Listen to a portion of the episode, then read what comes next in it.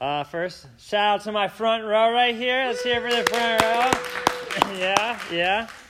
So anyway, I lost something very near and dear to me this past week. I think it was Sunday when I realized I had lost it. Maybe it was Monday. And you probably know what it is since it's on the slide behind me. But I lost my pen. And it's very upsetting to me. And I know a lot of people here might think that's a really weird thing to get upset about. Like, you might be thinking things like, Matt, it's just a pen. Or I lose pens all the time. Or just buy a new pen. Or certainly you must have other pens around, right? Like, you lost a pen. I'm sure that, and if you don't, you can probably get a pen. People are giving out pens all the time. My grandpa actually, anytime he goes somewhere, he steals one of their pens. Like, he doesn't need them, but he does it anyway. So you might think that's weird, and you all have great points if those were the things you were thinking. And in fact, I do have other pens. I have a ton of other pens that would work exactly like the pen that I lost. But that doesn't make me feel any better because I really want my pen back. I want to get my pen back into my possession. You probably don't know this, but my pen is very valuable. And if you're not into pens, that might not make sense yet again. But let me give you a little bit of a quick education on pens. We're not going to get super far into it. Also, I probably can't pronounce all of the names that I'm about to show you. So if you're like listening to this and you're like a real pen person, you're like, oh, Matt doesn't know anything about pens. It's true. I don't know very much about pens. But here's just a few examples. So here is the first pen. Here's the first pen. For $350, you can buy this Parker Sonnet. And obviously, it looks kind of cool. It has gold. Yeah, gold trim. Solid 18-karat gold. Medium nib. That's a pretty nice pen, right? $350. You might say that that's valuable. I'm guessing no one here has a $350 pen. So that's one example. Here is a pen. I won't even try to pronounce that, but it's $1 million, and that is a sweet pen. I kind of want that pen. Unfortunately, I don't have $1 million. If I did have $1 million, I still wouldn't use it to buy this pen. And if you think that's absurd, this is the most expensive pen that I was able to find at $8 million. And I don't know why it's worth $8 million, to be honest. It probably isn't, but it is to somebody. So because somebody is willing to spend $8 million on it, that makes this pen an $8 million pen. So unfortunately, I don't have those pens. I don't know what my next slide is. Okay, so unfortunately, I don't have those pens. And in fact, the pen I bought was quite cheap. It wasn't $8 million, it wasn't $1 million. Wasn't $350, wasn't even $100. I got it for only about $10. What could I sell for it now? If I were to sell it, I could probably make $3, right? Like, I could probably get $3 of those dollars back. Maybe to the right person, $5, but not a ton. So my pen is essentially worth nothing in monetary value. So why is it valuable? Why did I tell you that it's valuable? Is my pen really rare? Like, can nobody find it? Is it really hard to find? Remember when, like, the PS5s were impossible to find and people were, like, the bots were buying them and selling them for a lot of money? Maybe it's like that. Actually, that's not the case. I bought it on Amazon. So $10 pen. It's cheap. It's on Amazon. It's not hard to find. So what makes it valuable?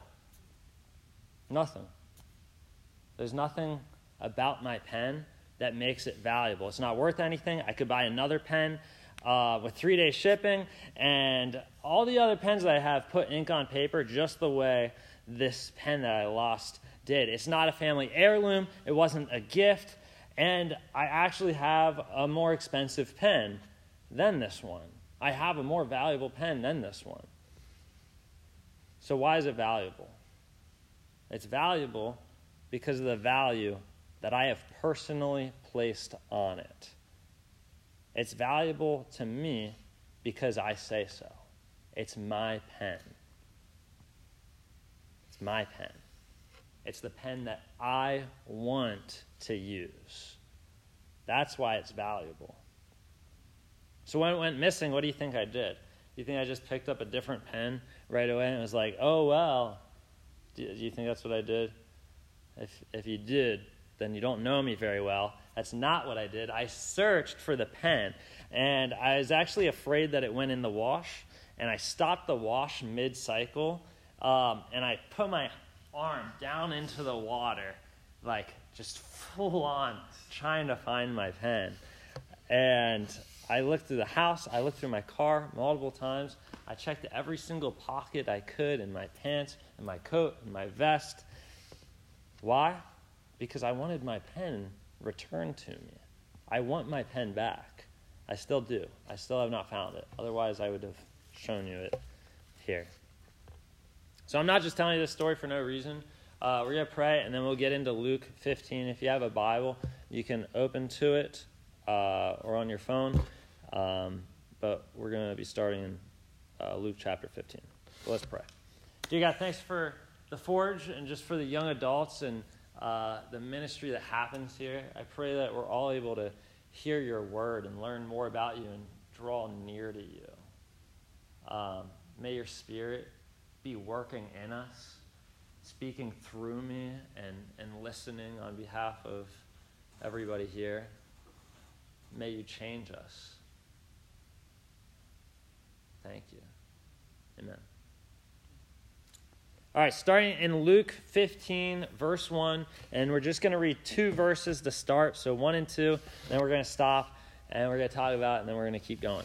So Luke 15, 1 says, "Now the tax collectors and sinners were all gathering around to hear Jesus. But the Pharisees and the teachers of the law muttered, 'This man welcomes sinners and eats with them.'" All right, stop. Don't read any further yet. Let's talk about that first. I want to paint kind of this picture just a little bit more. So Jesus was spending time with tax collectors. And tax collectors were hated. Can anyone tell me why people hated them so much? There's a few reasons. Stole their money. They were known to cheat people by stealing their money. Yeah? They were considered traitors. Yeah. They were considered traitors to their own people. Good. They were cheaters, frauds, and betrayed their own people. Sounds like type of person that would be hated, naturally. And it also says that Jesus was with the sinners. So the tax collectors and sinners. And that one shouldn't be hard to understand because we all know people that are living in sin. And statistically speaking, many of the people here are probably living in sin and can't break their addiction to sin. Maybe some of you guys remember when my dad came in last and he gave a message about sin. It was called, I Love Sin or something like that. And the point was that what might start as like a small sin that you do one time and you feel remorseful for or whatever just becomes this trap. And you just become enslaved to that sin, and it has a grip on you. And maybe that's where some of you guys are here today. You try to walk away from it, and it has that grip on you, and it's just bringing you back, pulling you back into it. So whether it's someone you know, whether it's yourself, or just a sinner. That's the group of people that Jesus was spending time with in this passage. The group of people that Jesus was teaching. As this is happening, the religious leaders come and they make their judgmental comments. They don't like that Jesus is taking the time to address who would otherwise be social outcasts to the culture. And it actually reminds me of the movie that we watched last week, and where the pastor brought in a bunch of hippies, and what happened? Not rhetorical. Well, they all came to Christ in the church. Great. But thinking more on the religious leader side of things. When a pastor brought in the group of outcasts, the people that didn't seem like everybody else, what was the response of the people that were already in the church? Derision. What was it? Derision. Hostility. Yeah. And people left. People brought it up. They didn't like it. They complained. And people left. And that's kind of what's happening here. So let's keep reading and let's find out what Jesus does and says next. So, verse 3. Then Jesus told them this parable. Suppose one of you has 100 sheep and loses one of them. Doesn't he leave the 99 in the open country and go after the lost sheep until he finds it? And when he finds it, he joyfully puts it on his shoulders and goes home. Then he calls his friends and neighbors together and says, "Rejoice with me, I have found my lost sheep." I tell you that in the same way, there will be more rejoicing in heaven over one sinner who repents than over 99 righteous persons who do not need to repent. So he tells a story, which is interesting. And then he tells another story similar to it in verse 8. Or, suppose a woman has 10 silver coins and loses one. Doesn't she light a lamp, sweep the house, and search carefully until she finds it? And when she finds it, she calls her friends and neighbors together and says, "Rejoice with me, I have found my lost coin." In the same way, I tell you, there is rejoicing in the presence of angels of God over one sinner who repents. So, Jesus here, with these stories, with these parables, is describing his pursuit of sinners like a shepherd would search for its sheep, or how a woman will search for her lost coin, something so valuable to her. Notice that the search is both intense and celebrated. We see the woman searching the entire house diligently until she finds it. And once she found it, what does she do? She calls her friend. Probably not on a phone. Probably not back in the day. But she calls her friend. She's like, "Celebrate with me. I found it." So the search is intense and celebrated. And that's how it's describing sinners who repent. Sinners that turn to the Lord and leave their sin behind. The search is intense, and it's celebrated. But the intense search, it reminds me of the lines in the song that we sang. Your goodness is running after me. Your goodness is running after me. It's God is in pursuit of his people. Even sinners. Even tax collectors who were frauds, and they betrayed their people and they stole. God is in pursuit of his people. Your goodness is running after me. If you're currently one of the 99, one of the righteous that isn't in the need of repenting, do you know how you got there? Only by the goodness of God. Only by his grace.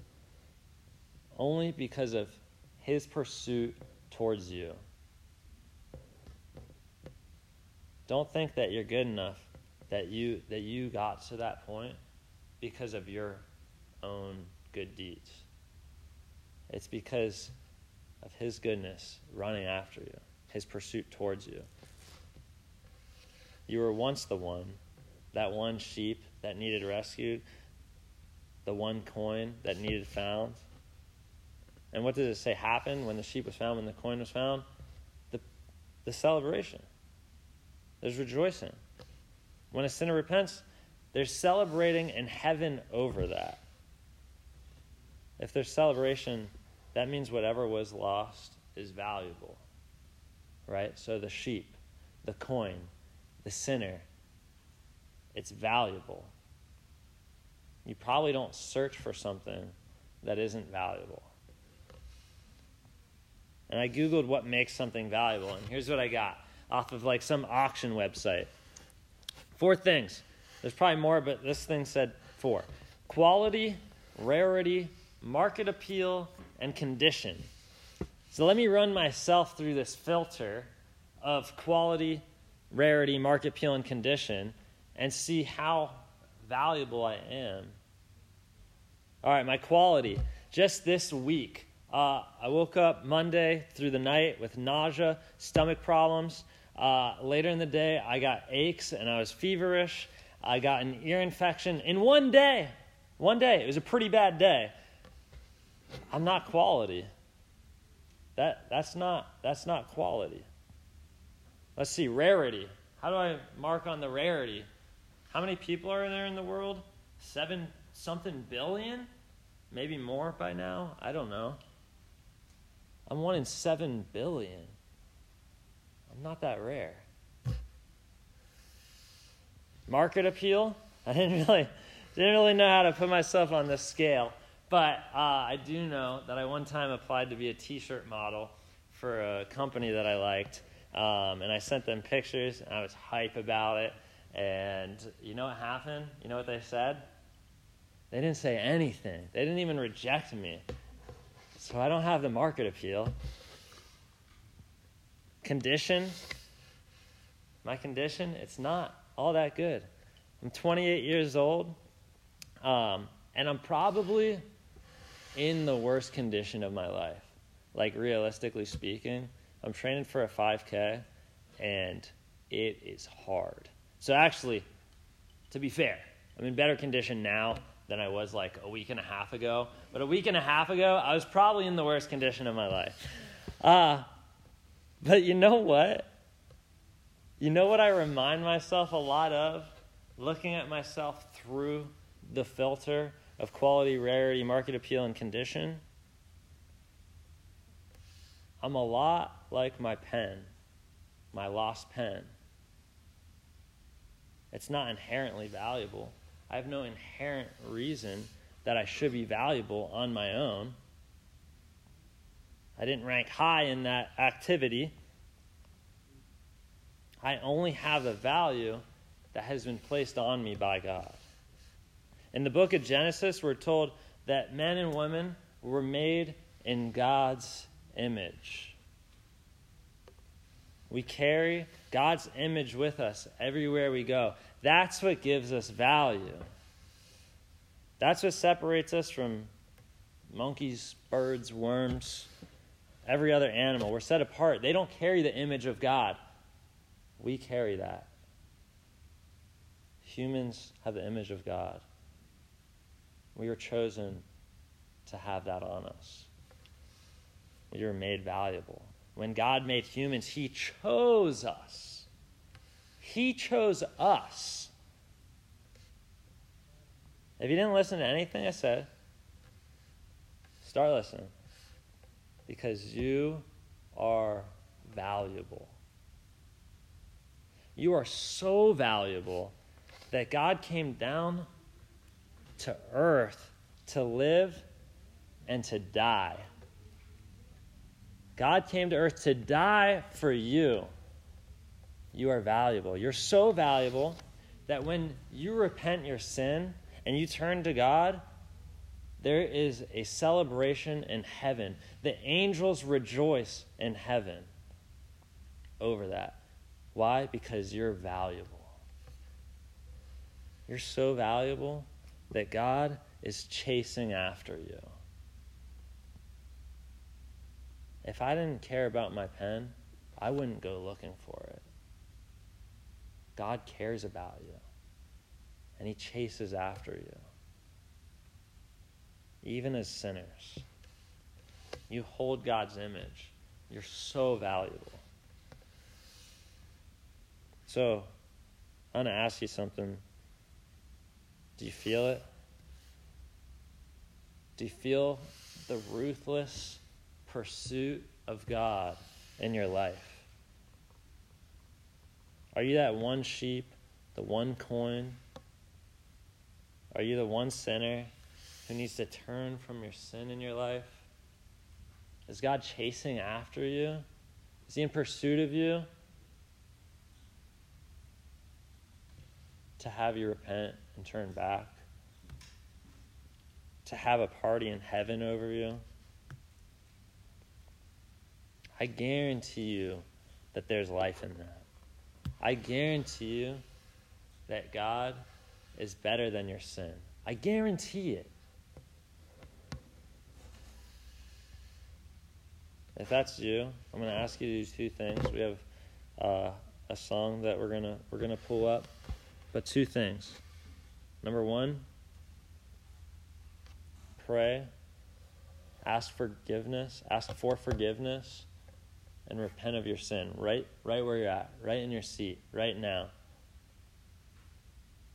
Make the decision right now to repent, to stop whatever it is that you're running away from God from. Whatever it is that has its grip on you, make the decision to repent. Number two, text somebody. Text somebody that you trust, because there's a good chance you're going to need accountability in this. And not going to lie, that can be embarrassing to text somebody and be like, hey, I'm struggling with this, and I'm deciding right now to stop, and I need your help. I need you to check in on me. I need you to keep me accountable to this decision that I'm turning from this right now. It can be embarrassing, but you want to know something? You want to know something crazy? Is that the person that you tell that to so often is either dealing with the same stuff or has dealt with it in the past. You know it's a lot worse than being a little embarrassed, living in sin.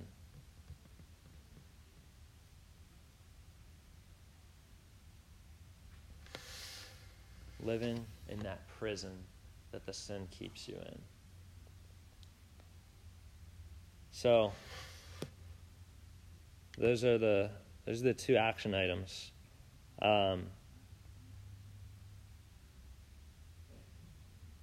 We're gonna play the second song. I'd like for everybody just to start seated and just pray. If you're not the one, if you're on good terms with God, pray for the people around you. Pray that other people are freed from the hold that the sin has on them. If at any point you want to stand, worship, sing, if you want to sit and sing, if you want to kneel and sing, whatever you want to do, I just ask that everybody starts seated praying.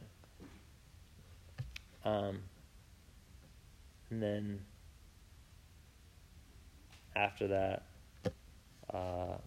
after the song's over, just get in small groups of 3 or 4 and pray for each other. So whatever you need prayer for. I'm going to pray, and then we'll play the song. Dear God, thank you for your love. Thank you for your goodness. Thank you for running after us as sinners. When the world would think that that's crazy, you think that we're valuable. You know that we're valuable because you made us that way.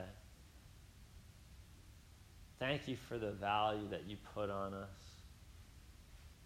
for letting us be bearers of your image. I pray for everyone here today, just if there's sin in their lives, that they be free from that.